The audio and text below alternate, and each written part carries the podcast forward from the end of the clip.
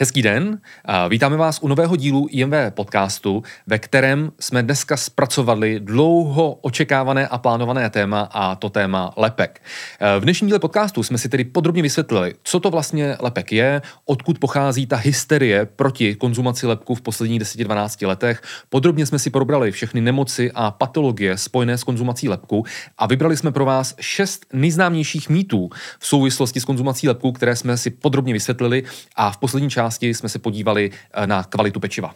A hned na úvod ještě musíme poděkovat našemu exkluzivnímu partnerovi, společnosti Mixit, který podporuje náš podcast a vědecky podložené informace, takže moc mu děkujeme. A pokud chcete podpořit náš podcast, tak jděte na web mixit.cz a nakupte tam s naším slovým kódem IMV. Takže to je všechno na úvod a jdeme na náš dnešní podcast. Vítejte u podcastu Institutu moderní výživy – Vědecky položené informace moderní a srozumitelnou formou. Hezký den, sledujete podcast Institutu moderní výživy s Lukášem a Smílou. Ahoj všem. A v dnešním díle si konečně rozebereme kontroverzní téma lepku. My jsme eh, v IMO podcastu ještě téma lepku nikdy neřešili, protože vždycky byla nějaký, nějaká aktuální kauza, nějaký aktuální téma, který jsme chtěli rozebrat. Nicméně strašně jsme se těšili na to, že téma lepku rozebereme jednoho dne, což je právě dneska v našem podcastu, protože stále to je velmi kontroverzní téma, kolem kterého je prostě spoustu hysterie. Stále nám na to chodí dotazy, stále můžeme vidět eh, v lifestyleových magazínech, že prostě neustále se doporučuje, prostě když se zhubnout, vyřaďte prostě lepek z jídelníčku, protože uh, po lepku se vám bude tuk usazovat přímo na břiše a podobné argumenty. A i když jsme na jednu stranu rádi, že ta hysterie už není tak obrovská jako před pěti lety, kdy jsme dokončovali naši knihu Moderní výživa, tak uh, tehdy to bylo úplně extrémní. V té době pomalu jste mohli jít uh, vykrást banku s bílým rohlíkem. jo? A nebo když jsme na nějaký přednášce, my jako v úzovkách odborníci na výživu prostě řekli, že konzumujeme pečivo s obsahem lepku, tak každý si prostě úplně Eh, chytal prostě hlavu do dlaní, vy jste se kluci zbláznili, ten lepek je nezdravý, když všude čteme články, kolik to má zdravotních konsekvencí a podobně. To tady už dlouho nebudete. to tady už dlouho nebudete. Takže naštěstí ta hysterie už není tak velká, ale jak jsem říkal, eh, tím, že to v lifestyleových magazínech je, tím, že se nás na to lidi neustále na ten lepek eh, ptají, tak jsme chtěli tohle téma komplexně rozebrat. Takže pojďme se do toho pustit a pojďme se vlastně hnedka na úvod zamyslet nad tím, proč teďka v posledních deseti letech tady každý řešil lepek. Protože třeba před 20 lety, eh, kdy já jsem se třeba v té době začínal zajímat eh, o výživu a šel jsem to pak studovat, tak vlastně v té době nikdo neřešil eh, lepek. V té době se každý bál cholesterolu, všude byl cholesterol, ale lepek nikdo neřešil, kromě samozřejmě osob z celiaký nebo kromě osob, který samozřejmě trpěli třeba alergii na pšenici, tak tyto logicky si na lepek, potažmo pšenici dát pozor museli. A On, když se teďka podívám do té nedávné historie, tak eh, na vině eh, jsou prosím vás celosvětové známé osobnosti. A vlastně to téma lepku je takovým tím typickým příkladem, kdy prostě celebrity, celosvětové známé osobnosti vlastně velmi výrazně ovlivnili výživové chování lidí na celém světě a vlastně stáli za tímhle s tím rozvojem této, eh, řekněme, módní, módní diety. Prosím vás, ono všechno uh, začalo uh, po roce 2010, uh, teďka, v té nedávné historii tady bezlepkových diet, kdy nejprve tenista Novak Djokovic v roce 2011 uh, řekl veřejně, že je prostě na bezlepkové dietě. Následně zpěvačka Miley Cyrus v roce 2012 řekla, že má alergii na lepek a herečka Gwyneth Paltrow, aby nezůstala pozadu, tak v roce 2013 rychle přispěchala s bezlepkovou kuchařkou a my, když se podíváme na různý data, na různou prostě analytiky, analytiky, například na Google Trends, eh, kde vidíme, co lidé celosvětově, celkově na internetu prostě vyhledávají za termíny na internetu, tak právě jsme eh, mohli vidět v těch datech, že se dramaticky po tom roce 2010, od té doby, co ty celebrity se k tomu vyjadřovali, tak prostě na tom Google, na, na tom internetu prostě dramaticky vzrostl zájem a vyhledávání bezlepkových diet. Dramaticky vzrostl zájem o různé paleo protokoly, protože to je výživový styl, který zpravidla taky vyřazuje Eh, zdroj lepku z jídelníčku. Zatímco třeba uh, počet vyhledávání termínu celiakie, anebo i výskyt celiakie je za těch posledních, řekněme, 13 let uh, prostě stále, stále stejný. Jo. Takže za všechno můžou celebrity. je to a tak, no. tady k tomu se ještě váže celkem zajímavý příběh, mm-hmm. jak vlastně světoznámý tenista mm-hmm. Novak Djokovic, stále aktivní, přesně tak, zjistil, že nemá konzumovat lepek Aha. a pšenici. On jednoho dne chtěl vědět, jaké potraviny mu svědčí z hlediska toho sportovního výkonu a jeho zdraví a tak šel za jedním srbským lékařem na Kypru a ten lékař mu říká, Novaku, dobře, já ti to řeknu, který potraviny by si měl konzumovat a který naopak by si měl vyřadit, ale uděláme si spolu jednoduchý test. Mm-hmm. Nejdříve svoji levou ruku si polož na břicho, pravou natáhni před sebe a já ti do ní zatlačím. Ty tlač proti mně a uvidíme, jak dlouho to vydržíš. Tak ten test udělali a teď ten lékař mu říká, dobře Novaku, teď to zopakujeme, nicméně mezi tvoji levou ruku a břicho ti vložím krajíc chleba. chleba. S obsahem lepku. S obsahem lepku. Tak to zopakovali. A ta pravá ruka Novakovi klesla samozřejmě dříve, protože byla unavená po tom předchozím pokusu. A ten srbský lékař mu říká, Novaku, vidíš to, lepek a pšenice tě oslabuje, musíš ji vyřadit z jídelníčku. Takže takhle to celé vlastně vzniklo, ta gluten-free moda, ta moda demonizace lepku a pšenice. A my jsme tomu sami nevěřili. A nicméně opravdu Novak Djokovic tady ten příběh popsal v několika televizních rozhovorech a dokonce dokonce i v několika knihách, jimiž je spoluautorem. Hmm. A jenom ještě taková zajímavost hmm. na úvod, Novak Djokovic mimo lepek také vyřazuje mléko a mléčné výrobky, asi protože věří, že by ho zahleňovali. Hmm.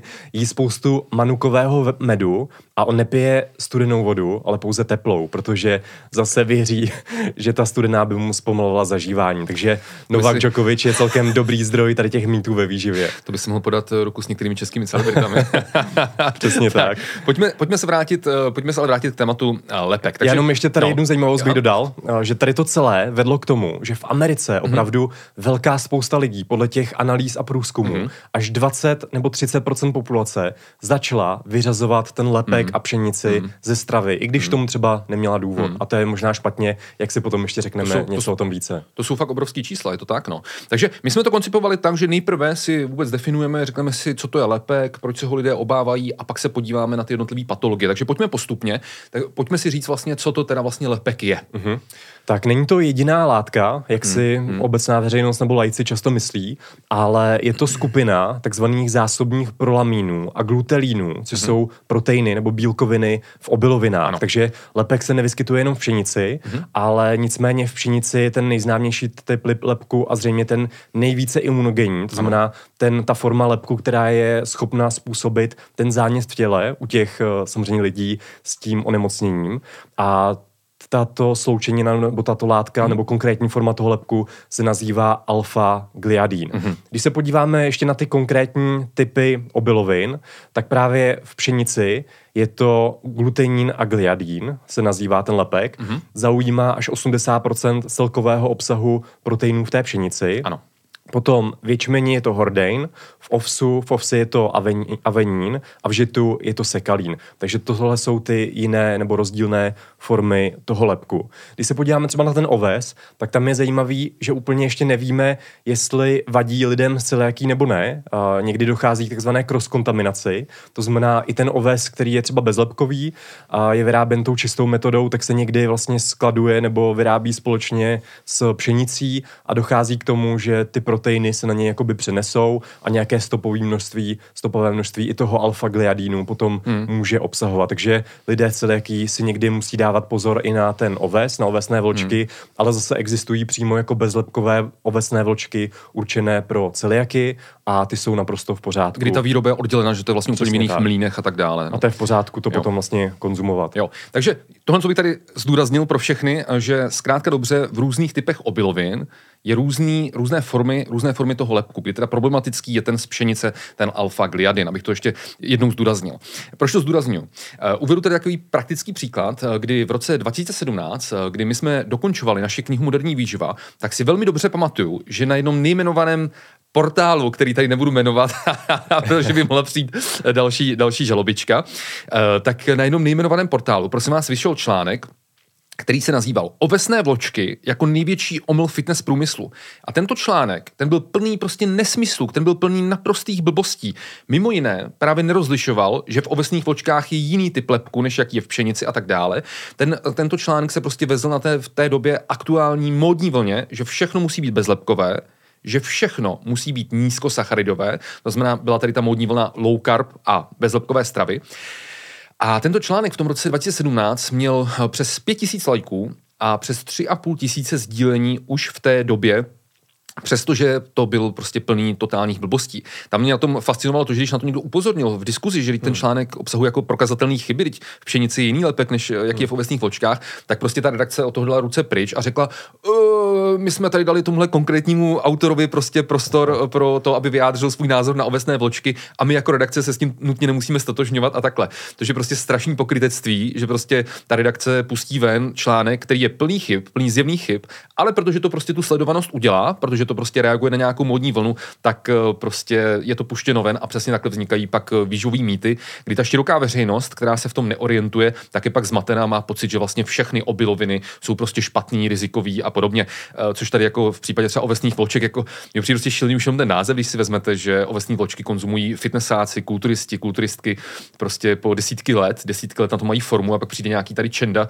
čenda, který prostě řekne, že to je největší fitness průmyslu a že to je prostě blbost. No. To, je, to je prostě strašný. No, no nic, Eh, Takže to je jenom příklad eh, tady jednoho článku a pojďme se ještě zamyslet vůbec nad otázkou, proč vlastně lidé, teďka hlavně v těch posledních, teda dejme tomu 13 letech, od toho, po tom roce 2010, proč vlastně eh, se toho lepku tak báli, proč vlastně ho chtěli v tak velkém vyřazovat, jak jste říkal třeba tu statistiku z USA, 20-30% dospělé populace, to je prostě obrovský číslo. Tak my, když jsme o tom diskutovali s Mílou, tak nás napadly čtyři takové hlavní jako důvody.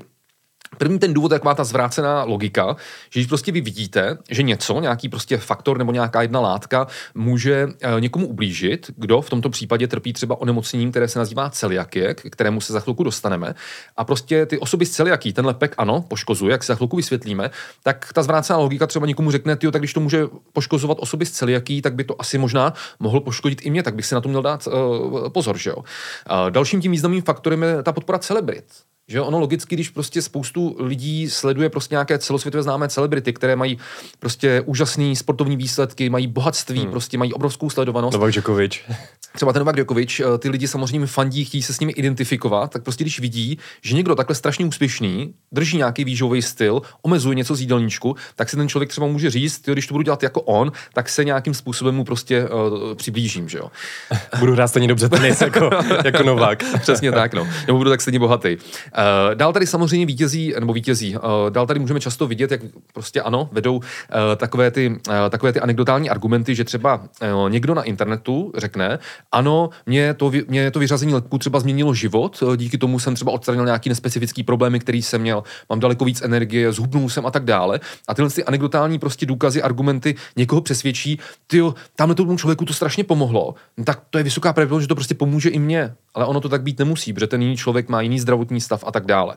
No a poslední, co nás tak jako napadlo, když jsme se nad tím zamýšleli, tak je to prostě ta, ta neviditelná ruka trhu, ten uh, prostě marketing, uh, když uh, jsme samozřejmě byli svědky toho, že tuhle tu módu bezlepkových diet, tak samozřejmě ve velkém propagovali výrobci bezlepkových potravin, uh, prodejci třeba nějakých bezlepkových diet, bezlepkových kuchařek, uh, knih o bezlepkové stravě a podobně, tak logicky v jejich zájmu bylo vyvolat uh, tu hysterii co nejvíce, aby co nejvíce lidí se o tyhle jejich produkty, výrobky, knihy začalo, začalo, začalo zajímat.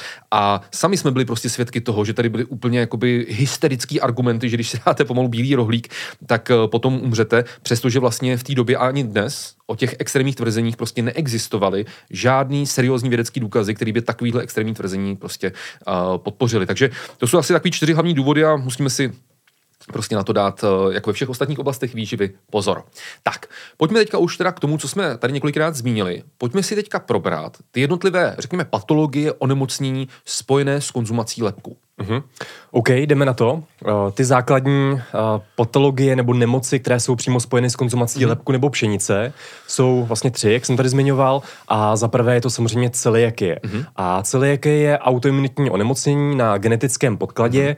Většina těch lidí, ne všichni, mají mutované alely, takzvané haplotypy HLA-DQ2 a HLA-DQ8. A potom vlastně oni, když eh, přijímají ten lepek, tak v jejich těle vzniká imunitní reakce, mm-hmm. která je zprostředkována eh, protilátkami, hlavně IgA, mm-hmm. a ty protilátky potom poškozují tu jejich střevní slezni- sleznici, ale celiakie může mít i mimostřevní projevy. Typicky jsou to vlastně dermatitidy, mm-hmm. nějaké kožní vyrážky, kožní poškození, léze a podobně. A vlastně to je i jako jiná forma té celiakie, která se přímo označuje jako dermatitis herpetiformis, mm-hmm. neboli Duringová nemoc. Mm-hmm. Takže to, tohle jsou vlastně, to je podklad té celiakie. Když se podíváme na tu prevalenci v populaci, na ten výskyt populaci, tak ten je kolem 1%. To znamená, jeden člověk ze sta v průměru trpí tou celiakí. Máme ještě některé formy celiakie, máme takzvanou jako skrytou nebo uh, silentní celiakii, máme latentní formu celiakie a podobně, mm-hmm. takže je to celkem složitá problematika a když by se o tom někdo chtěl dozvědět více, tak bych doporučil tady tu knížku od paní doktorky Hofmanové mm-hmm. z roku 2019, která velmi dobře rozebírá tady to onemocnění. Je v češtině, takže každý si ji může přečíst, je založena na vědeckém výzkumu, mm-hmm. takže opravdu dobrá, dobrá publikace. Jaká je ta diagnostika celiakie? Uh, když se podíváme na tu diagnostiku celiakie, tak uh, měla by být uh, jakoby postupná, nebo je tam mhm. více kroků, hmm. abychom diagnostikovali toho člověka s celiakí. A takové to základní vyšetření je samozřejmě nějaká anamnéza, že ten člověk má problémy s konzumací toho lepku, těch obilovin obecně. Potom můžeme vyšetřit protilátky v krvi. Většinou tam jsou vlastně protilátky potom zvýšené proti té jaterní transglutamináze nebo té tkáňové transglutamináze a potom vlastně můžeme udělat ještě další vyšetření, právě třeba to genetické vyšetření, kdy zhruba, já nevím, u 95% jsou tady ty haplotypy, jak jsem tady zmiňoval, mm-hmm. pozitivní, mm-hmm. ale potom vždycky by se ta diagnoza měla potvrdit i střevní biopsií.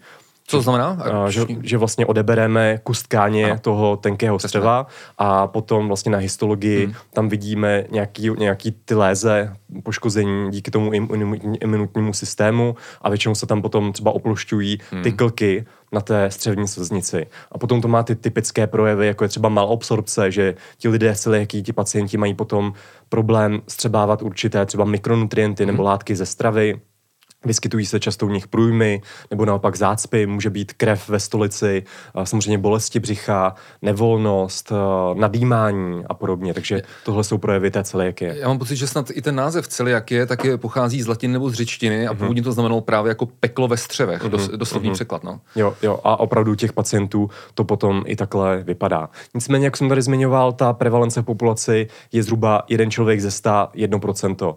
Můžeme celiaky vyléčit? Uh, nemůžeme vylečit. Je to autoimunitní choroba, hmm. není léčitelná, uh, vlastně něco se zkouší, ale uh, můžou ty lidi samozřejmě být vlastně v remisi, ale hmm. je to tím, že vlastně nekon, nekonzumují ten lepek. Takže vždycky u těch pacientů s celiaký je nutné přejít na tu bezlepkovou stravu a opravdu nejlépe ve stravě mít 0% toho lepku, takže hmm. opravdu si na to musí dát pozor hmm. a je to vlastně celoživotní bezlepková dieta. Takže jak vidíte, ani v roce 2023 moderní medicína prostě není všemocná a tady vlastně bohužel eh, zatím je jenom ta, eh, ta, ta léčba eh, taková, že prostě ten lepek, která se doživotně musí vyřadit, vyřadit z jídelníčku. Uh-huh. S tím, s tím se ještě vlastně pojí otázka, kdy ten lepek je vhodný zavádět vlastně do stravy našim nejmenším, protože to nás teď hodně zajímá. Aha. Že? Tohle je taky velmi častý mýtus, že ten lepek by neměli konzumovat třeba kojenci a podobně. Uh-huh ale podle těch vědeckých studií se ukazuje opak a to sice, že hmm. když eh, v té rané výživě ten lepek naopak zavedeme hmm. do stravy těch kojenců, kteří právě třeba dostávají už první příkrmy, tak potom mají nižší riziko celiakie hmm. a případně oddálí ten její nástup, hmm. když mají k tomu nějaký predispozice. Takže vlastně lepek ve stravě kojenců by se měl zavádět nejpozději do toho sedmého měsíce tam je imunitní okno. Tam je to imunitní okno, mm. kdy opravdu ten imunitní systém jakoby trénujeme na ty různé alergeny v potravě. Takže určitě nebojte se lepek eh, nebo ty obiloviny ve formě těch příkrmů zavádět i u vašich nejmenších. Mm-hmm, dobře, takže to by byla uh, celiakie, zájemci tady um, měli doporučenou jako perfektní publikaci. Pojďme dál. Pojďme na alergii na pšenici. Mm-hmm. Alergie na pšenice, na pšenici, na bílkoviny pšenice je typická potravinová alergie, jako když má někdo alergii třeba na arašídy mm-hmm. nebo na soju a mm-hmm. podobně. A ti lidé s alergií na pšenici samozřejmě ji nemohou také konzumovat, protože když ji budou konzumovat, tak u nich vzniká zase uh, ta patologická reakce, která je zprostředkována IgE protilátkami a potom to zase má nějaký projevy, jako třeba svědění, může to vyústit až v anafylaktický šok, takže opravdu si na to ti lidé s alergií musí dávat pozor. Tady bychom vlastně mohli říct, že na rozdíl od té celiakie, hmm. tak tenhle ten typ alergie, tak samozřejmě poznáte jako velmi rychle, tady opravdu jako v jednotkách minut, maximálně hodin ty příznaky pocítíte. No. Mm-hmm, přesně tak. Nicméně naštěstí tady ta alergie není tak častá, mm-hmm. i z hlediska těch potravinových ale- alergií mm-hmm. a ta mm-hmm. prevalence se udává, že je řádově v desetinách desetinách procenta. Desetinách tak, procenta, uh, nějaký, nějaký studie ukázaly 0,2 až 0,4 procenta výskyt v populaci Tak, tak, u té tak, alergie. ano. A potom tady máme třetí takový syndrom nebo patologii, která je také často spojována s konzumací lepku a pšenice, a to je NCGS, neboli non-celiakální glutenová senzitivita. A tohle je relativně nový syndrom, mm-hmm. kdy ani do dnešní doby se lékařská veřejnost nebo odborná veřejnost nemůže stále shodnout, jestli tenhle syndrom vůbec existuje, anebo tam můžou hrát roli nějaké jiné faktory. Co to vlastně je? ti lidé mají v podstatě stejné nebo velmi podobné příznaky jako lidé s celiakí. To znamená, po konzumaci té pšenice, těch obilovin, jsou tam nějaké gastrointestinální projevy, jako je zase bolest břicha, nadýmání, případně nucení na stolici, průjem a podobně ale my tam nemáme žádnou objektivní hmm. diagnostiku. Takže my, když uděláme ty testy, tak vyjdou negativně. To znamená krevní testy, genetické testy. Přesně, i biopsie, všechno biopsie. to vychází negativně, nejsou tam žádné ty léze na té střevní sliznici, hmm. takže ta diagnostika je založena pouze na těch subjektivních příznacích těch osob. A právě i proto jsou nějaké hypotézy, že tam může hrát roli takzvaný třeba nocebo efekt, což je opak placebo. My když z médií, z televize, z internetu hmm. slyšíme, že nám něco může uškodit, jako právě hmm. třeba ten lepek a pšenice, hmm. tak opravdu se potom u nás můžou vyskytnout nějaké ty negativní symptomy po její konzumaci. Takže hmm. tohle je jedna hypotéza, eh, která může stát za, eh, za tím onemocněním NCGS a případně tam mohou hrát roli ještě takzvané FODMAPs, hmm. což jsou fermentabilní oligo, di a monosachardy a rostlinné polyoly, ano. právě které se také často vyskytují v té pšenici a v jiných obilovinách a také v některých dalších potravinách.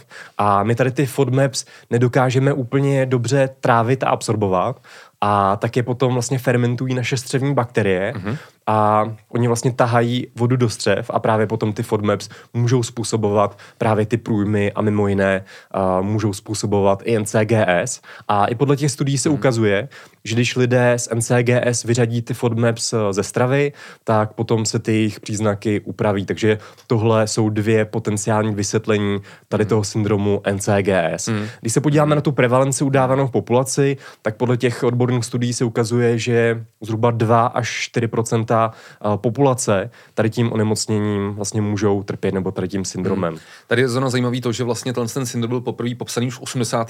letech 20. Mm. století, mm. ale pak to tak jako usnulo. NCGS nikdo neřešil. Až právě potom v roce 2010, co ta hysterie kolem webku se rozpoutala, tak eh, se o tom začalo prostě daleko víc mluvit a daleko víc lidí začalo to, tyto problémy na sebe pozorovat. No. Přesně tak. A ještě je tady čtvrtý takový syndrom nebo onemocnění, abychom byli kompletní, ano. který se taky často dává do souvislosti s konzumací lepku nebo pšenice, mm-hmm. a to je IBS, neboli syndrom dráždivého tračníku. Ano. A když to zjednoduším, tohle je diagnoza, když máte nějaké nespecifické hmm. střevní příznaky, hmm. trávicí problémy, kterou vám dá gastroenterolog, když si s vámi neví rady. A zase těch eh, příčin tady toho dráždivého tračníku může být více a ukazuje se, že lepek tam nehraje jako jediný faktor vlastně roli v tom rozvoji tady toho onemocnění. Udává se, že za to můžou právě Eh, právě také ty FODMAPs, stejně jako u toho NCGS, které jsou taky velmi častou příčinou nebo mohou být velmi častou příčinou. Potom také některé potravinová aditiva můžou hrát roli v rozvoji tady toho onemocnění. Um, a typicky třeba Ečka. Jakoby. Přesně tak, hmm. Ečka a, a případně některé antinutriční hmm. látky, které se také nachází právě v obilovinách, jako jsou třeba inhibitory trypsinu anebo amylázy. Takže všechny tady ty faktory se můžou hmm. podílet na tady tomu onemocnění, na tom syndromu dráždivého tračníku. A samozřejmě také velkou roli tam hraje ta naše psychika hmm. a případně i ten nocebo efekt. Hmm. No tak jo, tak to jsme si probrali vlastně uh, ty hlavní tři, respektive čtyři uh, patologie, které se dávají do souvislosti, nebo které mají souvislost s lepkem v případě celiaky, anebo mohou mít uh, souvislost s konzumací lepku v případě třeba IBS nebo NCGS.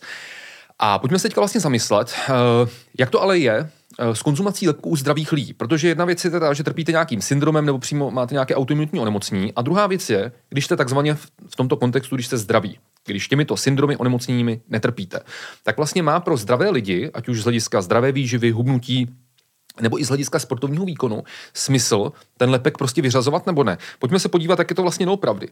V současné době, v roce 2023, neexistují žádný důkazy o tom, že by, že by prostě vyřazení lepku pro zdravé lidi bylo nějakým způsobem prostě zdravější. Uh, co se ukazuje je to, že zkrátka dobře konzumace lepku, když konzumujeme lepek, tak to nemá negativní vliv na náš střevní mikrobiom. Stejně tak, eh, vyřazení lepku sama o sobě nepodporuje eh, úbytek hmotnosti, jak to tvrdí třeba lifestyleové magazíny, nebo právě jak to bylo eh, tvrzeno v té, v té nechvalně proslulé knize Život bez pšenice, eh, kdy eh, tam se tvrdilo, že prostě obézní lidé, když vyřadí lepek, tak zhubnou. Jenže prosím vás, to není vyřazení lepku. To je o tom, že když prostě ten obézní člověk konzumuje nějakou stravu, která je prostě vysoce průmyslově zpracovaná, prostě fast foody a tak dále a tak dále, eh, slazené nápoje. A ten člověk třeba kvůli bezlepkové stravě se poprvé v životě začne vůbec jako zajímat o to, kolik a čeho konzumuje a vlastně tím, tím vyřazením lepku mu v tom jídelníčku vznikne vlastně velká řada omezení, že spoustu potravin vůbec nemůže konzumovat, tak vlastně velmi pravděpodobně dojde k tomu, že přijme méně energie, než kolik při, při, přijmou předtím a tím pádem zhubne ale zhubne díky tomu, že prostě omezil množství energie ve stravě a ne kvůli tomu, že by vyřadil uh, lepek uh, z jídelníčku. Uh, samozřejmě právě řada těch uh, vysoce průmyslově zpracovaných potravin uh, obsahuje lepek uh, a třeba do nich byste to vůbec neřekli, například třeba uzeniny, jo? takže vlastně všechno tohle... Nebo zmrzlina. Nebo zmrzlina, takže ty obezní, když prostě tohle všechno striktně vyřadí, tak vlastně ano, těch možností třeba konzumovat mají, mají daleko méně a zpravidla to jsou ty méně průmyslově zpracované potraviny, ovoce, zelenina a tak dále, takže vlastně ten jídelníček se zlepší a i když je třeba objemově vydatnější, tak obsahuje méně energie a ti obézní třeba na tom zhubnou. Dál co je důležité zdůraznit, v současné době není žádným způsobem prokázaný, že by u zdravých lidí ta konzumace lepku nějakým způsobem zvyšovala riziko vzniku autoimunitních onemocnění, ať už to je třeba diabetes prvního typu nebo reumatoidní artritída. A naopak, pokud jako zdraví lidé kteří netrpí těmito patologiemi, vyřadíme lepek z jídelníčku, tak to může mít negativní vliv na náš střevní mikrobiom a následně i na imunitní funkce. A to kvůli tomu, že vlastně ta bezlepková strava z pravidla je daleko méně pestrá, než když jsem prostě na eh, konzumaci smíšené stravy i s uh, obsahem uh, lepku.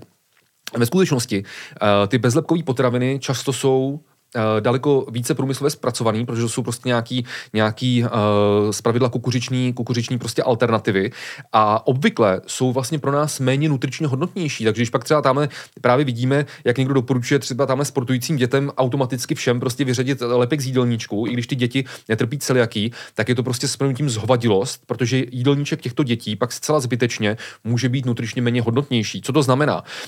Uh, může to znamenat to, že ten jídelníček bude obsahovat méně vitamínů, Eh, a to zejména ze skupiny eh, vitamínu B, méně minerálních látek, méně vlákniny a naopak to může obsahovat více cukru a uh, vlastně uh, bude to obsahovat uh, horší spektrum, horší spektrum tuků než ty varianty s lepkem.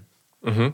OK, super. Já bych tady k tomu dodal ještě dvě věci, co vlastně jsou bezlepkové mm-hmm, potraviny. Jo, jo. A jsou to také potraviny, které obsahují do 20 mg lepku na 1 kg té ano. potraviny. Mm-hmm. A ta druhá věc je taková, že často podle těch analýz, podle těch vědeckých studií, některé ty náhražky těch mhm. celozrnných obilovin nebo té mouky, ty právě, které, jsou, které mm. jsou vyrobeny z rýže, ty bezlepkové mm. varianty, tak často obsahují také těžké kovy. Takže mm. přesně jak jsi říkal, neznamená to, že ty bezlepkové průmyslově zpracované náhražky těch mm. obilovin, že jsou vlastně mm. automaticky zdravější. Takže tady bychom jako chtěli zdůraznit hrozně důležitou věc. Prosím vás, označení bezlepkové automaticky neznamená, že je to zdravé. Jo, bezlepková potravina se nerovná, že to je automaticky prostě zdravá potravina. Ve skutečnosti to může být daleko více průmyslově zpracovaná potravina, která má nižší nutriční hodnotu než ta varianta s lepkem. No a samozřejmě ono to je prostě ohromný biznis, jak jsme tady říkali už na začátku. Eh, z pravidla ty bezlepkové potraviny v průměru jsou zhruba dvakrát dražší než eh, ty varianty s lepkem. A hlavně v USA, kde právě ta hysterie byla největší, tak si vezměte, že jenom mezi roky 2013 až 2018 uh, velmi vzrostl ten trh těch bezlepkových potravin a v USA to jenom za těch pět let bylo o více než 50% na celkových 16 miliard eh, dolarů, přestože počet osob s celiaký, s alergií na pšenici, případně s NCGS se vlastně za tuhle tu časovou periodu eh, vůbec eh, nezměnil. Takže prosím vás, tohle by byli, řekněme, zdraví lidé. A teď se ještě podívejme krátce na hledisko sportovců, protože zase v těch uplynulých letech jsme mohli být svědky toho, že se říkalo, prostě když děláte fitness nebo kterýkoliv jiný sporty, vytrvalostní, kolektivní a podobně, vyřaďte lepek, bude to mít pro vás eh, nějaký benefity, tak prosím vás, realita je taková, zase když se podíváme na ty seriózní zdroje, na vědecké studie a podobně, takže když zdravý sportovec, který netrpí celiaký alergii na pšenici NCGS, vyřadí, uh, vyřadí vlastně lepek z jídelníčku, tak to nemá žádný vliv na sportovní výkon. Nedojde ke zvýšení sportovního výkonu. E, stejně tak, když ten sportovec vyřadí lepek z jídelníčku, tak se nezlepší markery zánětu a nějak se ani nezlepší nějaký subjektivní pocity, případně prostě trávicí diskomfort, znova zdůraznuju, pokud ten člověk netrpí, netrpí celiaký. Takže to by byla jak populace všeobecná populace, populace sportovců, hmm. takže pojďme si teďka na závěr této části vlastně říct, jaký teda je ten bezlepkový verdikt. To znamená, pro kolik lidí v populaci má skutečně smysl ten lepek vyřadit z jídelníčku. OK, tohle je velmi důležité hmm. a ukazuje se podle těch studií, podle těch analýz, že opravdu nemá smysl, aby obecná veřejnost, která je zdravá, vyřazovala ten lepek ze stravy a opravdu to má smysl pouze pro zhruba 5% populace maximálně. A jsou to právě ti lidé, kteří trpí tou celiaký, hmm. případně alergií na ty bílkoviny pšenice, a případně také, kteří trpí NCGS nebo syndromem dráždivého tračníku, ale tam je to sporné a tam se ukazuje, že spíš by měli třeba zkusit tu FODMAP free dietu, ano. kdy za to můžou většinou ty FODMAPs. No, mě přijde docela jako drsný, že uh, prostě ano, je to, to je jako vlastně u všech mýtů ve výživě. Nebo ne u všech, ale u velké části mýtů hmm. ve výživě, že tady prostě jako nějaký reálný základ. Ano, ten reálný základ je, že pro 5% populace ten lepek skutečně může představovat prostě problém, nebo dokonce osoby zcela, jaký to může poškozovat. Hmm. No, ale prostě ta špatná interpretace je prostě tohle jako vstáhnout a rozšířit to úplně na celou populaci, kdy fakt před těmi pěti lety ta hysterie byla obrovská fakt jako, my když jsme někde řekli, že konzumujeme prostě pečivo s obsahem lepku, tak každý si prostě tloukl na čelo, že jsme se museli prostě zbláznit a jsem velmi rád, že trošku ta hysterie teďka už, uh, už prostě utichla. No. Mm-hmm. Jo, super. Tak teď se můžeme možná podívat na šest nejčastějších mýtů, mm-hmm. které jsou často spojeny s konzumací zase toho lepku a pšenice. Jo, my jsme pro vás, my jsme pro vás vlastně uh, vybrali šest takových nejčastějších mýtů, na který se uh, ptáte, že nám píšete dotazy na sociálních sítích, že uh, vlastně se s, tímhle, s těmi dotazy setkáváme na kurzech a nebo právě v lifestyleových magazínech a v médiích. Takže vybrali jsme šest. Pojďme se podívat ten první, ten je úplně nejznámější, že vlastně lepek byl dáván do souvislosti s tím, že když budeme konzumovat lepek, tak nám to vlastně zvýší takzvanou propustnost střev neboli leaky gut. Uh-huh. Takže jak je to s tím doopravdy? Jo, tohle je zajímavá problematika a naše střeva jsou částečně propustné, jsou takzvaně semi-permeabilní. Zcela přirozeně. Zcela přirozeně, protože musíme trávit a vstřebávat ty látky. Takže je to naprosto hmm. normální věc, ale opravdu u některých onemocnění se ukazuje, že to střevo může být vlastně ještě více propustné ano. než normálně. Ano. To se označuje jako právě to leaky gut, a neboli syndrom propustného střeva. A potom dochází k tomu, že přes tu střevní bariéru se můžou dostávat i některé toxické látky a bakterie, mm-hmm. které potom můžou v těch střevech ještě podporovat ten zánět, což je samozřejmě špatně. Mm-hmm. A mimo jiné za to může právě třeba hormon, nebo pardon, protein, který se označuje jako zonulín, který právě rozvolňuje ty spojení mezi těmi buňkami, které se nazývají jako zonula occludens, mm-hmm. jsou ty tight junctions v angličtině a potom se to střevo může stát více propustné, ale tohle není samo sobě žádné onemocnění, ale je to spíše symptom těch onemocnění, právě třeba těch střední, střevních zá, zánětů, jako třeba ulcerozní kolitída, mm-hmm. kronova choroba, anebo celé jak je. A ukazuje se, že dokonce pacienti s celiaký, který, který jsou na stoprocentně bezlepkové stravě, tak mají zhruba o 30 krát více mm-hmm. toho zonulínu, mm-hmm. než pacienti mm-hmm. bez celiakie. Takže tohle je spíše jako diskuze o tom, co bylo dříve, jestli slepice nebo vejce. Mm-hmm. A já si troufnu tvrdit, že ve většině případů je ta střevní propustnost, ta zvýšená střevní propustnost právě způsobena vždy tím onemocněním, právě třeba tou celiaký nebo nějakým uh, jiným autoimunitním zánětem, právě třeba tou ulcerozní kolitídou, v těch střevech. A nikoli v konzumací lepku. A nikoli v konzumací lepku samo sobě, protože u zdravých lidí tady k tomu nedochází. Mm-hmm. A potom vlastně, když se na to podíváme, tak je problém v tom, že ani nemáme jeden standardní test, jak mhm. třeba tu střevní propustnost měřit, takže je to taková vlastně problematika založená velmi jako na, na vodě, na nepevných základech. Mm-hmm. A problém je taky ten, že my vlastně nedokážeme tu střevní propustnost nějak jako specificky léčit ale my bychom se vždycky měli zaměřit na léčbu toho samotného onemocnění. Když zlepšíme to onemocnění, tak potom ona se většinou vyřeší i ta uh, propustnost hmm. těch střev. Takže jo. tohle je problém a většinou tady to zase zneužívají šarlatáni. Máš tady leaky gut, musíme tě léčit, ale není to pravda, hmm. není to onemocnění, to spíše symptom nějakého jiného onemocnění. Takže hmm. nemá smysl se přehnaně zaměřit na tady to leaky gut, ale spíše na léčbu toho základního onemocnění. Hmm. Potom tady máme další velmi častý mýtus, který se často se říká na sociálních sítích a v různých diskuzích a podobně. A to je ten, že lepek vám zalepí střeva. No, jasně. Jak je to dopravdy?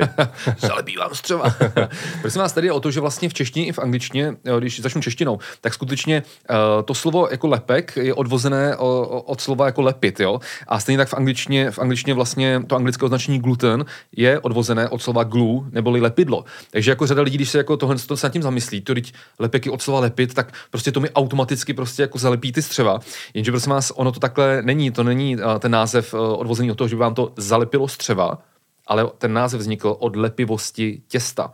Protože vlastně ten obsah lepku a ta kvalita toho lepku v, tom, v té konkrétní mouce tak je vlastně ukazatelem kvality té mouky a vlastně to bude pak souviset s tím, jak, jaký žádoucí vlastnosti pak to pečivo, které z toho upečete, bude mít. To znamená, že vlastně ten, eh, ten, eh, ta eh, kvalita a kvantita lepku ovlivňuje prostě ten výsledný tvar toho pečita, pečiva, elasticitu, elasticitu toho těsta a ona na to existuje i odborná norma ČSN, ale zjednodušeně se používá vlastně takový test, že vlastně uhnětete z toho, z toho těsta takový váleček a vlastně ten váleček válíte tak dlouho, než ten váleček se přetrhne. A zjednodušeně řečeno lze, lze říci to, že čím vlastně ten lepek je tam kvalitnější, tím uděláte uh, delší, delší, delší váleček toho těsta, než to těsto, než ten váleček vám uh, praskne. To je právě dané tím, že prostě ten lepek lepí. Ale rozhodně to neznamená to, že by vám to zalepilo nějakým způsobem vaše střeva, protože ta naše trávicí soustava je samozřejmě nachystaná na to, že budeme přijímat prostě všechny možné různé prostě potraviny rostlinného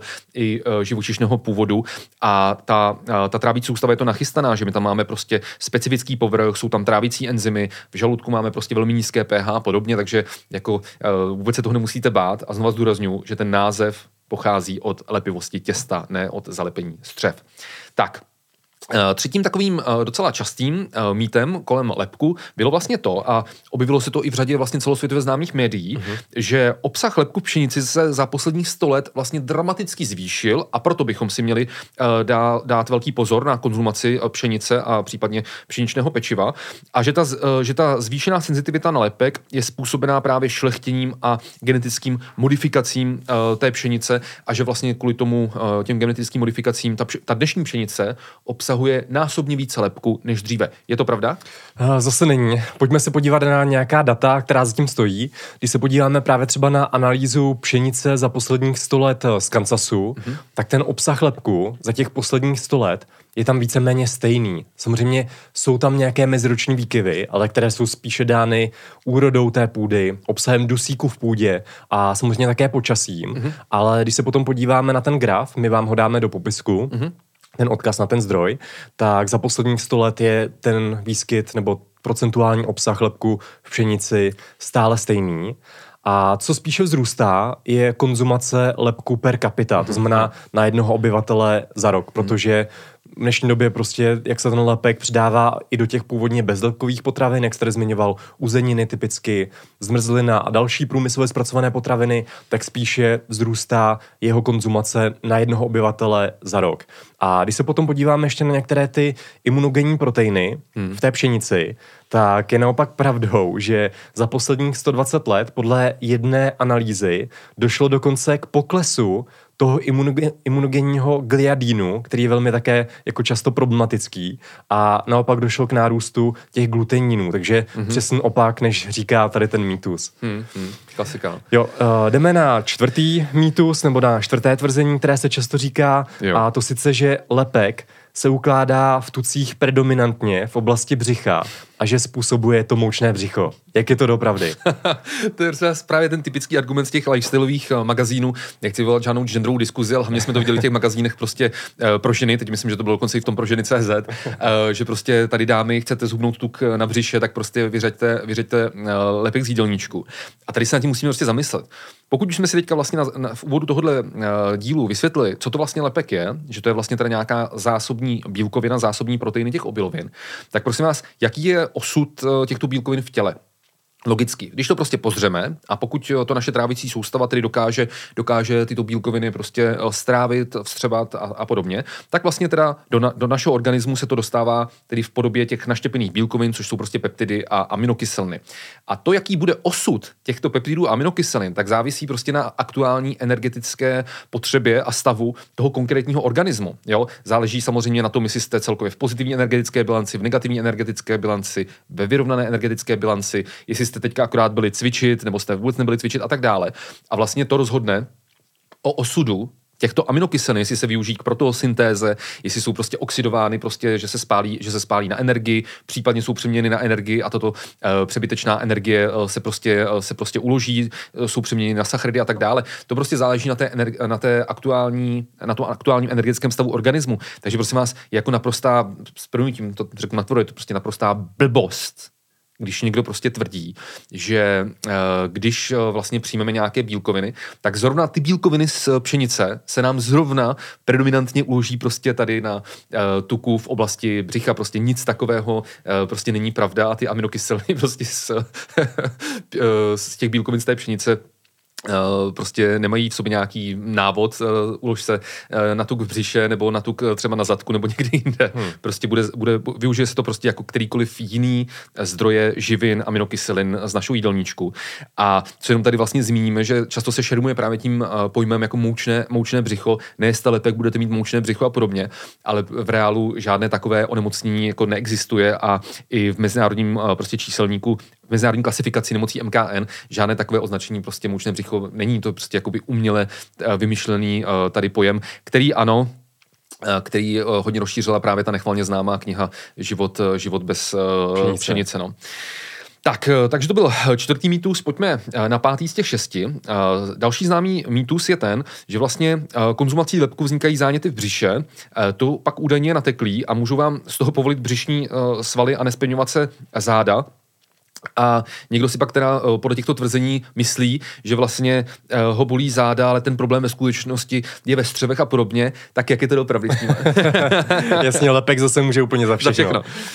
Samozřejmě zase to není pravda a tenhle mýtus dokonce šířil hmm. trenér hokejistů Liberce. Kondiční trenér hokejistů Liberce. Přesně no. tak. Hmm. A když se zase na to podíváme, je to nesmysl, protože, jak jsme tady říkali, tak u zdravých lidí žádný zánět hmm. lepek nespůsobuje. Ano. Nespůsobuje ho dokonce ani u těch lidí z NCGS, hmm. kde je to samozřejmě také měřitelné Přesně a tak. žádný ten zánět tam nebyl prokázán.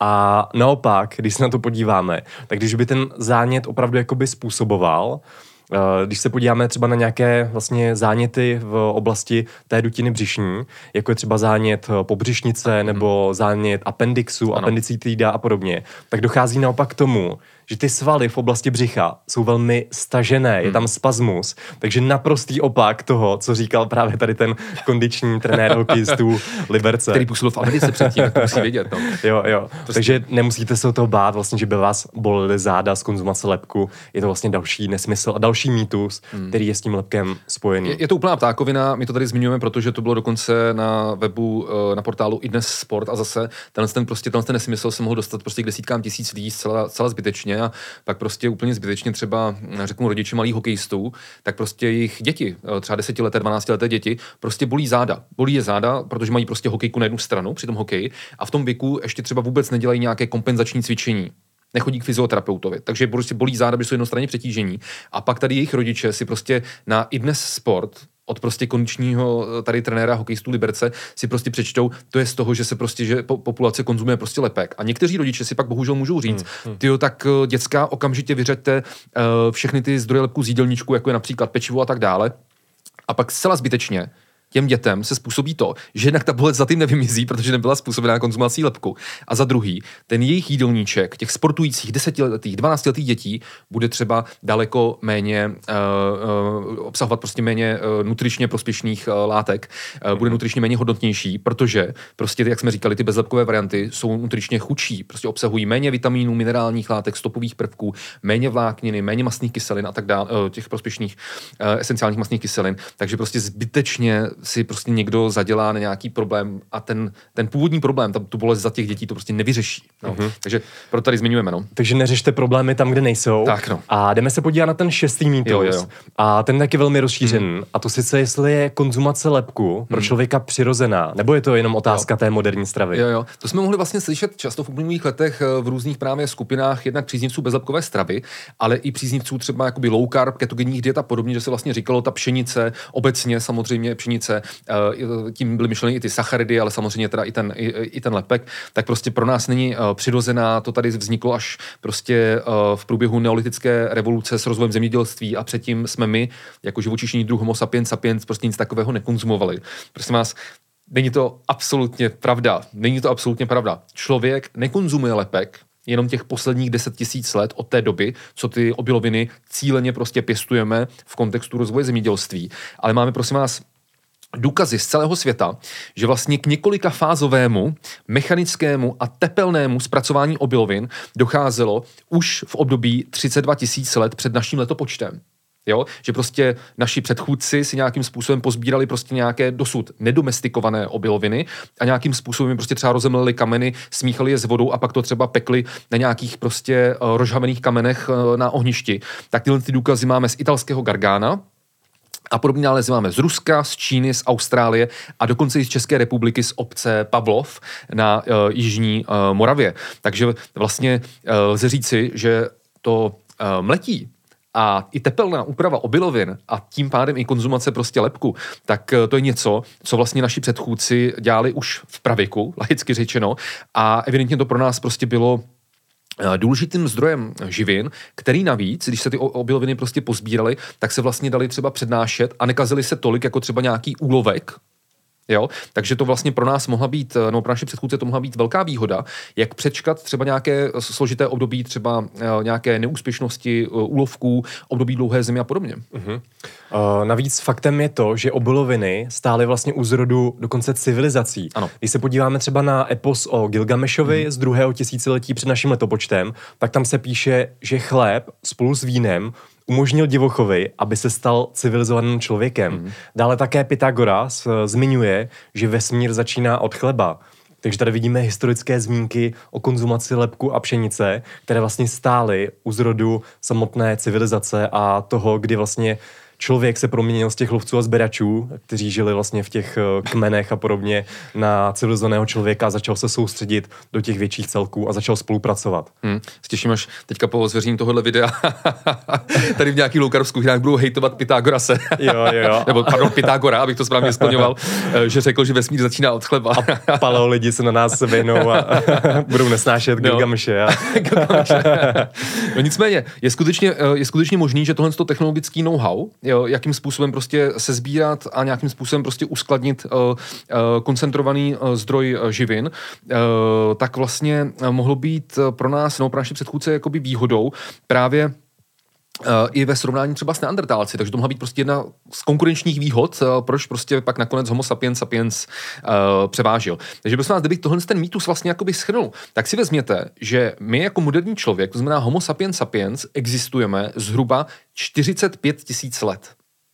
A vezměte si, že důkazy o konzumaci vlastně tepelně upravených, prostě nějakých mechanicky namletých prostě obilovin máme z období 32 tisíc let před Kristem. Takže jinými slovy, homo sapiens sapiens po větší část, po větší část své existence prostě konzumuje namleté a tepelně upravené obiloviny. Takže zase a znovu jsme u toho, že nepodléhejte prostě klamavým tvrzením, který na první pohled se můžou zdát jako aha, to je vlastně pravda, před tady vynálezem zemědělství jsme žádné obiloviny nekonzumovali, ale i když to na první pohled vypadá jako seriózně, tak ve skutečnosti tohle vůbec není pravda a je možný, že vlastně uh, časem budou třeba ještě nějaký další archeologické nálezy, hmm. které ukážou, že třeba jsou ještě, ještě dokonce starší důkazy. Hmm. Takže tohle, co jsou, tohle, co říkám, těch 32 tisíc let před Kristem, to jsou ty jako nejstarší, uh, nejstarší nálezy, ale je možný, že existují ještě starší, takže zkrátka dobře, uh, je to... V... Třeba miliony let. Stovky milionů let. jo, jo. takže to, to je takhle, no. Tak jo, tím jsme, tím jsme vlastně teďka probrali takových teda šest takových nejznámějších mýtů, který jsme vybrali, se kterými se jako setkáváme často v médiích anebo ve formě dotazů. A pojďme teďka ještě uh, na závěr tohohle videa se vlastně podívat jednak na Eh, pečivo, protože vlastně v souvislosti s lepkem to je docela důležitý zmínit, uh-huh. že kolem toho eh, panuje taky takových spoustu argumentů, že někdo řekne, no jo, ale dneska to pečivo je jiný, než bylo dříve, má do jistý míry pravdu, takže si to pojďme vysvětlit a pojďme se pak ještě podívat vůbec na význam vlákniny, protože vlastně ono ne každý si to uvědomuje, ale vlastně to pečivo je po ovoci a zelenině jedním z nejvýznamnějších vlastně zdrojů vlákniny v lidské výživě. Uh-huh. Takže pojďme se nejprve podívat na to pečivo a pak si mrkneme ještě na tu, na tu vlákninu. Jo, jo, přesně tak. Jdeme na ty praktické věci. Na, na ty, ty praktické věci. Tak, prosím vás, nejprve vlastně teda ta otázka toho pečiva. Uh, tohle to asi bude přínosnější hlavně pro ty z vás, kteří teprve uh, začínají uh, se zajímat o zdravou výživu, ale možná, že některý z vás zkušenější třeba v tom máte v těch termínech trošku hokej.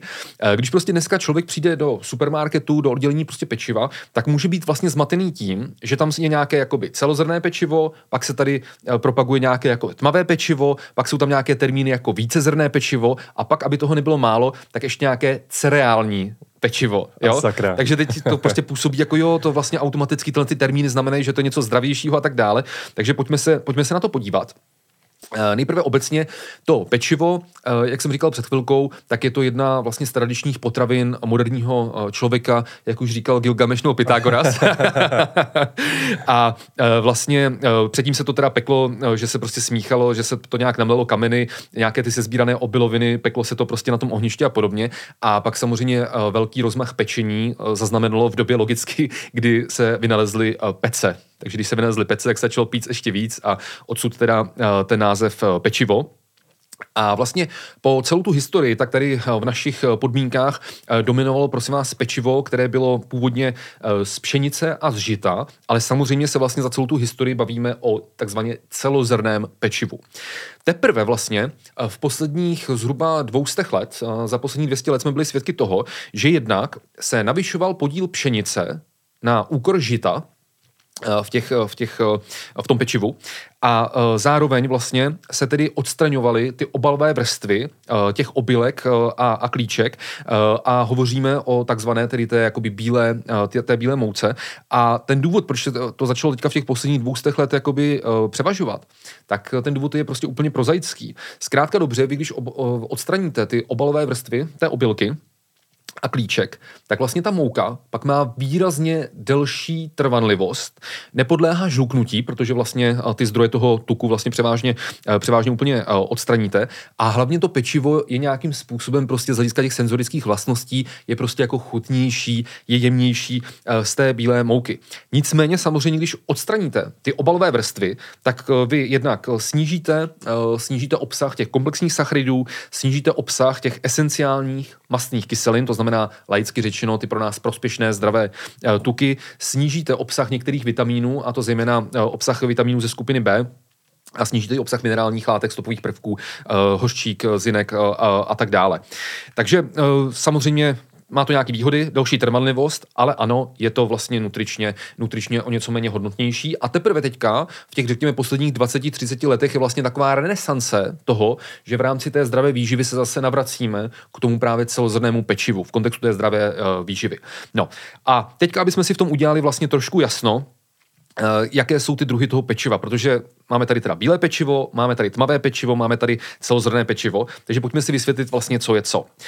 Nejběžnějším typem pečiva, když přijdete teda do toho supermarketu, tak je prostě to bílé pečivo, jako je ten prostě pšeničný chléb, e, nebo prostě bílý, bílý rohlík, který prostě jsou připravený z té bílé e, pšeniční mouky. Jo, to je prostě bílé pečivo. E, pak označujeme, nebo pak, pak máme tmavé pečivo a tu tmavé pečivo, tak jako tmavé pečivo se označuje vlastně výrobek, který je převážně vyroben z žitné mouky, protože ta žitma, žitná mouka, i když není celozrná, tak má tmavší barvu než ta pšeničná, uh, pšeničná uh, mouka. No a konečně to celozrné pečivo, tak eh, logicky celozrné pečivo se označuje pečivo, které je vyrobené z té celozrné mouky.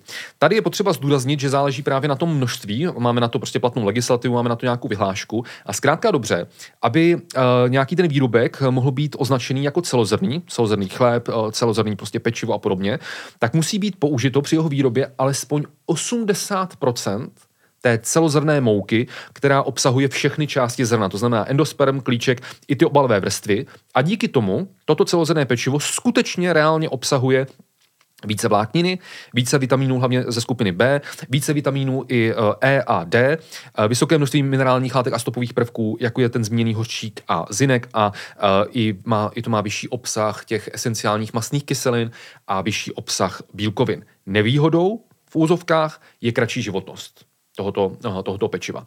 Takže to by bylo celozrné pečivo. Dále tedy to žitné pečivo, tak tady zase dle té vyhlášky, žitné pečivo je takové pečivo, které obsahuje alespoň 90% eh, té žitné mouky. No, pak co je trošku jako problém, a vlastně tady několik takových, uh, takových uh, označení, kterými se výrobci snaží vlastně zmást spotřebitele, že vlastně tady často je nazýváno nějaké pečivo jako tmavé pečivo, ale ve skutečnosti to tmavé pečivo není právě z té žitné mouky, ale je, je vyrobené normálně z klasické bílé pšeničné mouky, které je následně obarveno je obarveno ječmenem, karamelem, melasou, čekankou či jinými přírodními barvami, protože syntetická barviva ty jsou při výrobě pečiva zakázaná.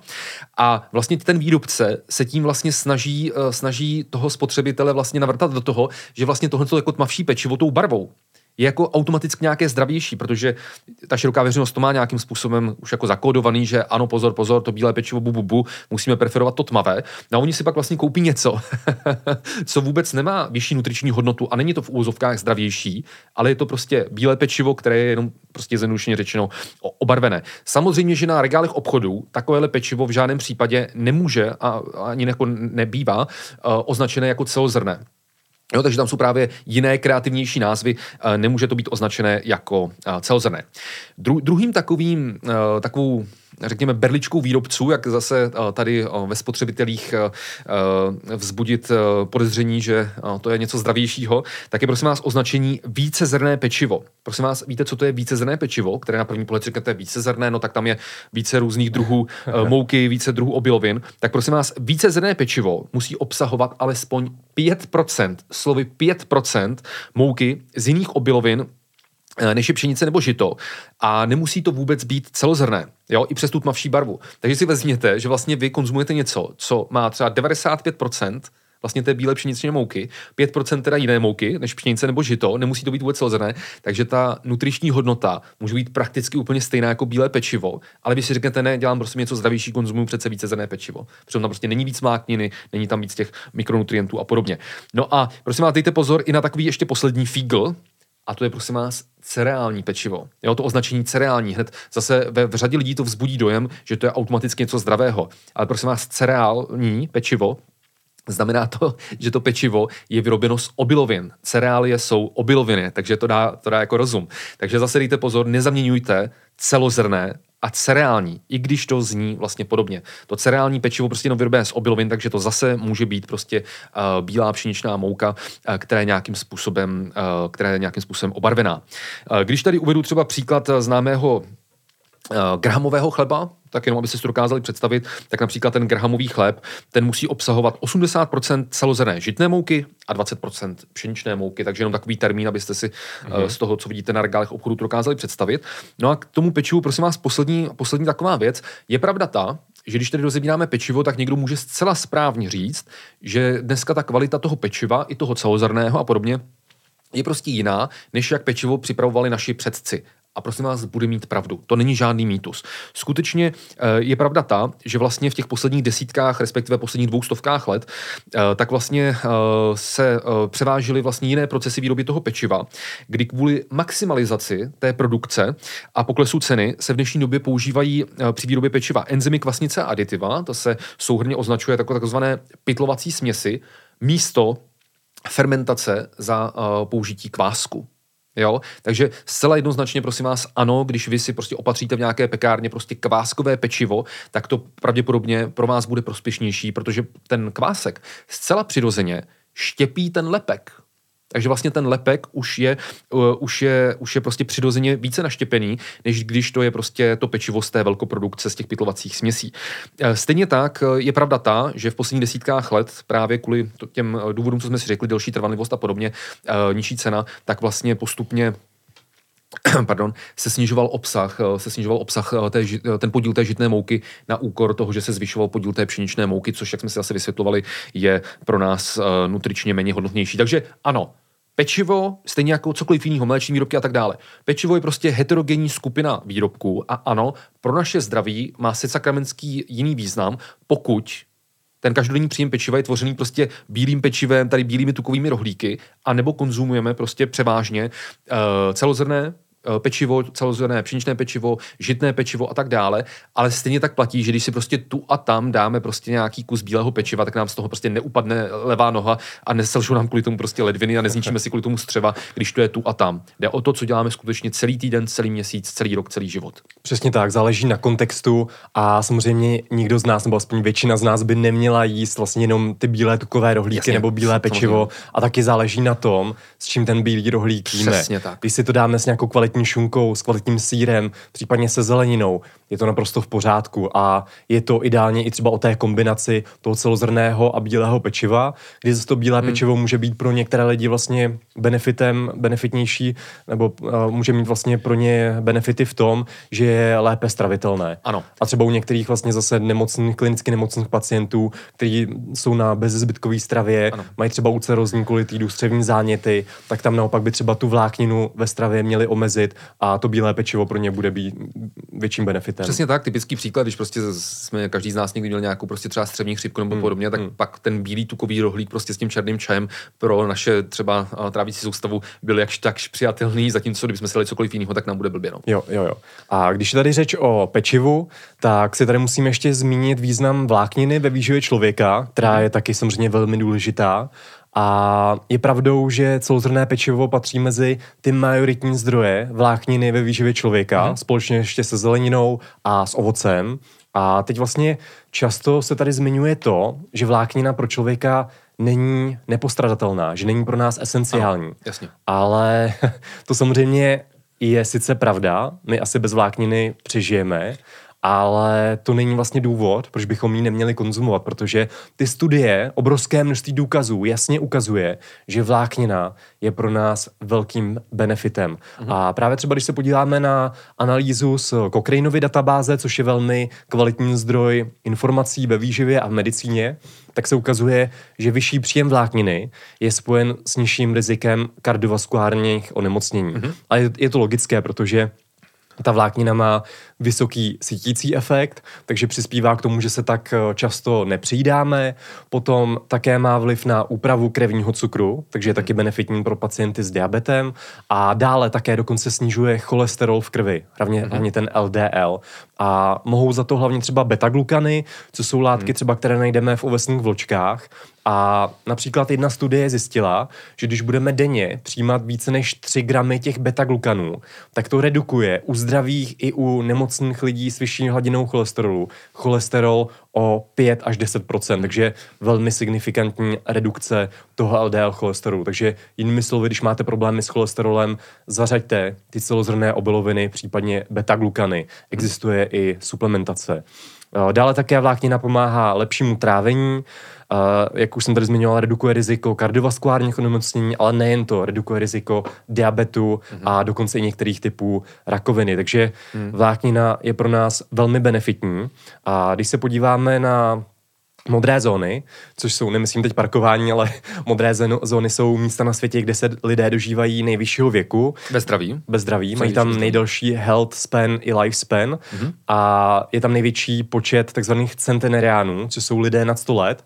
A když bychom se podívali procentuálně, kolik těch obilovin tam jedí, tak ve většině těch modrých zón je to velmi signifikantní množství a v některých těch, těch modrých zónách je právě ta strava založena hlavně na těch celozrnných obilovinách. Takže opravdu lidé, kteří se dožívají nejvyššího věku na světě, jí velké množství celozrnných obilovin, a samozřejmě i té vlákniny. A i lepku. A, a i lepku. a i přesto se dožívají uh, takového vysokého věku. A já bych to tady vlastně chtěl ještě provázat eh, s Mixitem. Já teď vlastně v poslední době snídám tady tu Jirky mysli uh, směs samuraje. Aha, takže myslíš, že budeš taky šampion, UFC? No já doufám. Já doufám, že budu takový samuraj jako Jirka. Uh, mimochodem, když byste chtěli Jirku tady u nás podcastu, tak napište všichni do komentářů, možná se vám to splní. a tady tam mysli směs vlastně obsahuje 10 gramů vlákniny na 100 gramů toho výrobku, takže zase velmi dobrý zdroj té vlákniny mm, mm. a líbí se mi, že Mixit přidává i vlákninu právě třeba do tady těch uh, pečených ořechů, kešu a pekanových ořechů, mm. kde je vláknina, respektive prebiotikum ve formě inulínu, neboli čekanky. A to je taky zajímavá látka, mm. kdy se ukazuje, že právě ta čekanka slouží jako prebiotikum, to znamená, je to potrava pro ty naše hodné bakterie, pro náš mikrobiom a potom to může mít u nás některé další zdravotní benefity. Mm-hmm. Dobře, no takže já myslím, že když se dívám na časomíru, jak jsme to probrali, jsme to probrali eh, dneska, eh, ten lepek si myslím ze všech stran, věřím, že jsme vlastně nezapomněli nic říct, řekli jsme všechno, eh, všechny, všechny ty mýty jsme prošli, definovali jsme si ty jednotlivé patologie a tak dále, takže já bych tady úplně na závěr chtěl vlastně říct to, že zkrátka dobře, prostě pokud zdravý člověk uh, vyřadí uh, na základě nějakých jako módních trendů, prostě módních diet uh, z jídelníčku prostě lepek, tak to prostě není žádný jako elixír zdraví, není to žádný prostě způsob, jak díky tomu automaticky zhubnu, jak automaticky zvýším prostě svůj sportovní výkon a podobně. A zase a znovu je potřeba prostě hledat tu rovnováhu mezi energetickým příjmem a výdejem, mít co nejkvalitnější stravu z hlediska výběru těch potravin, to znamená preferovat ty minimálně průmyslově zpracované potraviny, naopak prostě omezovat ty vysoce a ultra zpracované průmyslové potraviny. A ten jídelníček si prostě nahrad, uh, si nastavit vhodně tak, aby to prostě bylo vhodně nastavené vzhledem k vašim individuálním cílům, které u každého z nás se můžou lišit. Někdo chce nabírat svalovou hmotu, někdo chce uh, hubnout, někdo chce třeba měnit tělesné složení, ale vlastně v rámci stávající, stávající hmotnosti, tak vždycky tohle je potřeba si vhodně nastavit a nespoléhat na to, že když vyřadíte nějakou jednu přirozenou složku z jídelníčku člověka, tak to bude mít prostě nějaký úžasný benefity, že prostě zmizí civilizační onemocnění, vy budete mít návaly energie, budete automaticky prostě lépe spát a podobně. Samozřejmě znovu zúrazním, u někoho, kdo třeba trpí nějakým onemocněním a ještě o tom neví, tak samozřejmě ano, ale pro 95% populace nikoliv.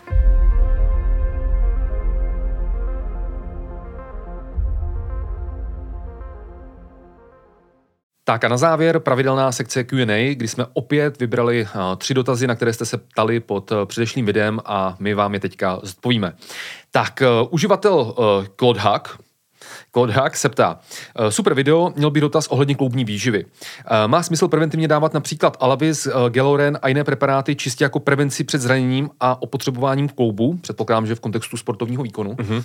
Tady vás bohužel asi musím zklamat, protože nejlepší prevence nějakého kloubního poranění je optimální výživa, regenerace a správná technika pohybu. Tohle je v úzovkách ta nejlepší kloubní hmm. výživa. A my bohužel nemáme do dnešní doby nějaké silné důkazy o tom, že by kloubní výživa fungovalo, fungovala jako, jako prevence nějakého zranění nebo nějakých kloubních hmm. problémů. A ty důkazy hmm. jsou spíše potom u klinicky nemocných pacientů, co mají právě třeba nějaké zánitlivé onemocnění toho kloubního systému, právě třeba artritidu. Hmm. A tam opravdu některé ty doplňky mohou fungovat, že právě třeba sníží tu zánitlivost a případně mají i jiné mechanismy účinku. Já bych se tady vlastně u toho ještě pozastavil a můžeme tady zmínit některé ty funkční suplementy, ale jak jsem tady zmínil, kde jsou spíše důkazy u těch pacientů, co mají již poškozené klouby, případně mají tam nějaký ten zánitlivý proces. No, já bych to tady doplnil, protože on je prostě obrovský rozdíl v tom, že když se dělá nějaká vědecká studie prostě na mladých zdravých sportovcích, hmm. kteří prostě mají obecně že kvalitní jídelníček a podobně, a nebo když se právě dělá uh, vědecká studie třeba na seniorech, kteří mají prostě třeba nějakou artritidu a kteří ale obecně mají nekvalitní jídelníček jako seniori, že třeba nemají dostatek kvalitních bílkovin a tak dále, takže tam vlastně ten suplement může hrát větší roli uh, než u člověka mladého, který má tu výživu prostě uh, daleko kvalitnější a pestřejší. No. Mm-hmm. OK, pojďme mm. se podívat teďka na ty konkrétní doplňky. Mm. Já bych tady vypíchl asi nativní kolagen mm. druhého typu. Mm. Tam se ukazuje, že ten mechanismus účinku může být celkem zajímavý a to sice, že on je vlastně eh, ten kolagen, jak se střebává přes eh, ty střeva, tak on vlastně trénuje naší orální odpověď nebo uh, toleranci proti těm různým látkám. Takže když to zjednoduším, může navazovat takzvanou orální toleranci a tím pádem potom třeba naše tělo bude méně reagovat proti tomu našemu kloubnímu uh, systému proti těm šlachám, vazům, kostě, z hlediska zánětu. kostím a podobně z hlediska, z hlediska zánětu. Mm-hmm. Takže nativní kolagen druhého typu jsou některé studie právě třeba na myších, mm-hmm. může navozovat takzvanou tu orální toleranci. Takže tam mm-hmm. to nějaký smysl má. Potom má smysl želatina, samozřejmě, což jsou ty základní stavební cihličky toho kloubního systému nebo mm-hmm. těch vazů, šlach a podobně. Mm-hmm. Potom také kreatin mm-hmm. má zajímavý vliv třeba na kostní systém, na mm-hmm. zdraví našich kostí. Mm-hmm. A tam se ukazuje, že tam možná nějaká ta prevence může být, ale je tam zase celkem zajímavý mechanismus účinku, co zatím je. A to sice, když právě sportovci třeba berou ten kreatin v přípravě na zápas, typicky třeba američtí fotbalisté, hráči amerického fotbalu, tak oni potom tím, že potom kreatinu zesílí, tak potom mají nižší riziko zranění těch kostí nebo eh, vyvrknutí nějakého kotníku a podobně. Že když by se jim už něco jako mělo stát, když by se měla, měli třeba vyvrknout ten kotník na tom, na tom zápase nebo na tom tréninku, tak tím, že ty svaly kolem toho kotníku jsou silnější, tak oni to podrží a to zranění se jim nestane. A potom samozřejmě krátin také funguje jako významný zdroj energie i pro ten kostní metabolismus. Mm-hmm, Dále také tady máme některé protizánětlivé látky, jako třeba MSM, chondroitensulfát, glukosamin také může fungovat. Dále také rostlinka Boswellia serrata, mm-hmm. používá v těch kloubních směsích. A také omega-3 masné kyseliny mm-hmm. mohou mít protizánětlivé účinky a případně ještě na kostní zdraví můžete vlastně užívat vitamin D3, mm-hmm. ideálně v kombinaci s vitamínem K2, MK7, což vlastně potom působí synergicky a také nějaké benefity může mít kyselina hyaluronová z hlediska té tekutiny, která je v kloubech. A když už to nepomůže, třeba jako prevence, tak jsou tam nějaké zajímavé studie z hlediska třeba estetiky, že právě ta kyselina hyaluronová, případně ten kolagen může vlastně redukovat výskyt vrásek, může uh, zajistit lepší hydrataci té pleti a nebo elasticitu. Hmm, tak bychom to měli začít užívat, aby jsme trošku nějakým způsobem kompenzovali to naše nevyspání z miminek. Přesně tak.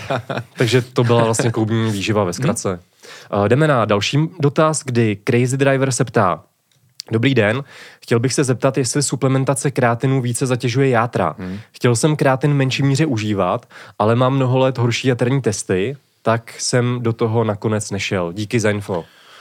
Jak je to s kreatinem a jaterními testy? Realita je taková, že u zdravých lidí by kreatin ty jaterní testy neměl, neměl zvyšovat podle současných vědeckých důkazů. Samozřejmě něco jiného může být u někoho, kdo už třeba právě není úplně zdravý člověk a nějaké ty problémy má, takže prostě rozhodně tohle by měl kon, jako konzultovat s lékařem a samozřejmě bojím se, že znám odpověď toho lékaře. Nicméně, když se podíváme prostě na to, že i ten kreatin v té běžné stravě konzumujeme, takže pokud eh, byste vyzkoušel nějakou prostě nižší dávku do 5 gramů prostě za den, tak si myslím, že by skutečně neměl uh, ty jaterní testy uh, zvyšovat. A ten kreatin spíše bývá takhle uh, problematický s tím, že on vlastně tím, že vylučován uh, ledvinami uh, ve formě kreatininu, tak často můžeme být spíš svědky toho, že třeba nějaký teenager, který cvičí, užívá kreatin, tak jde prostě na úplně preventivní vyšetření, prostě na krevní testy u obvodní doktorky a ta se úplně zhrozí, kolik má prostě kreatininu a že mu prostě selhávají ledviny a že okamžitě musí přestat cvičit a jíst bílkoviny a suplementovat kreatin, což ale je prostě naprosto přirozená jako reakce, že když suplementujete kreatin a navíc, když uh, cvičíte, tak přirozeně prostě vy vylučujete uh, více kreatininu, uh, zjednodušeně řečeno tím, jak prostě ta svalová tkáň je prostě uh, poškozována tím silovým tréninkem, jako zcela přirozeně v tom dobrém slova smyslu. Uh, a pokud k tomu ještě ten kreatin užíváte a třeba dáváte nějakou pořádnou nasycovací fázi a podobně, tak samozřejmě ta hladina toho kreatininu uh, se pak může uh, se pak může zvyšovat a může to vaší uh, obvodní doktorku vyděsit. Takže tady to vždycky je potřeba jakoby vysvětlit a případně to konzultovat s, se sportovním lékařem ještě. Uh-huh. Uh, tak, poslední dotaz. Jak jak je to prosím s vitamínem C pro kuřáky? Mm-hmm. Mm. To je skvělý dotaz. A ukazuje se, že opravdu tam nějaký smysl ten vitamin C u kuřáků má, mm-hmm. protože oni tím, jak kouří, tak zatěžují více uh, to svoje tělo a je tam vyšší poškození těmi volnými radikály, které potom interagují s těmi buňkami z DNA a poškozují je. Mm-hmm. Takže potom i tam právě třeba z ovoce a zeleniny má smysl více toho vitamínu C vlastně přijímat, ale možná může mít smysl nějaký doplněk stravy s vitamínem C v nějakých vlastně pořád eh, jako rozumných dávkách, nepřehánět to samozřejmě, ale u těch kořá, kuřáků nějaká to suplementace tím vitamínem C, který působí jako, jako antioxidant, může mít smysl. Hmm. a některé ty studie právě zase dáme je do komentářů pod video nebo do popisku, zjistili, že vitamin C u kuřáků díky těm antioxidačním funkcím může podporovat zdraví toho endotelu v těch mhm. krevních cévách a zlepšit potom vlastně chronicky u těch kuřáků nějaké, nějaké to kardiovaskulární zdraví. Takže tam to určitě smysl má. No tak super, tak jsme uh, probrali dotazy, prosím vás určitě zase pište nám dotazy i pod tohle video a my se pokusíme uh, zase v příštím videu, v příštím díle našeho IMV podcastu ty dotazy zodpovědět. No a to je teda pro dnešek všechno, takže my bychom prosím vás na, na, na závěr chtěli hrozně moc poděkovat uh, našemu exkluzivnímu par- partnerovi společnosti Mixit, bez uh, kterého bychom prostě tenhle ten podcast v této podobě nemohli točit. Takže moc mu děkujeme za podporu vědecky podložených informací v oblasti výživy a zdravého životního stylu a pokud chcete náš podcast podpořit, tak jděte na web mixit.cz a nakupte tam se slovým kodem IMV. Děkujeme tedy také za půjčení tady toho krásného studia Železné kouly a také samozřejmě děkujeme vám, že jste tady to video nebo podcast poslouchali nebo zhlédli a děkujeme také za každý váš like, sdílení tady toho videa a podcastu, protože tím podporujete ten algoritmus, aby nás měl více rád. Takže děkujeme moc, mějte se hezky, nashledanou. Mějte se pěkně a budeme se těšit u dalšího dílu. Ahoj.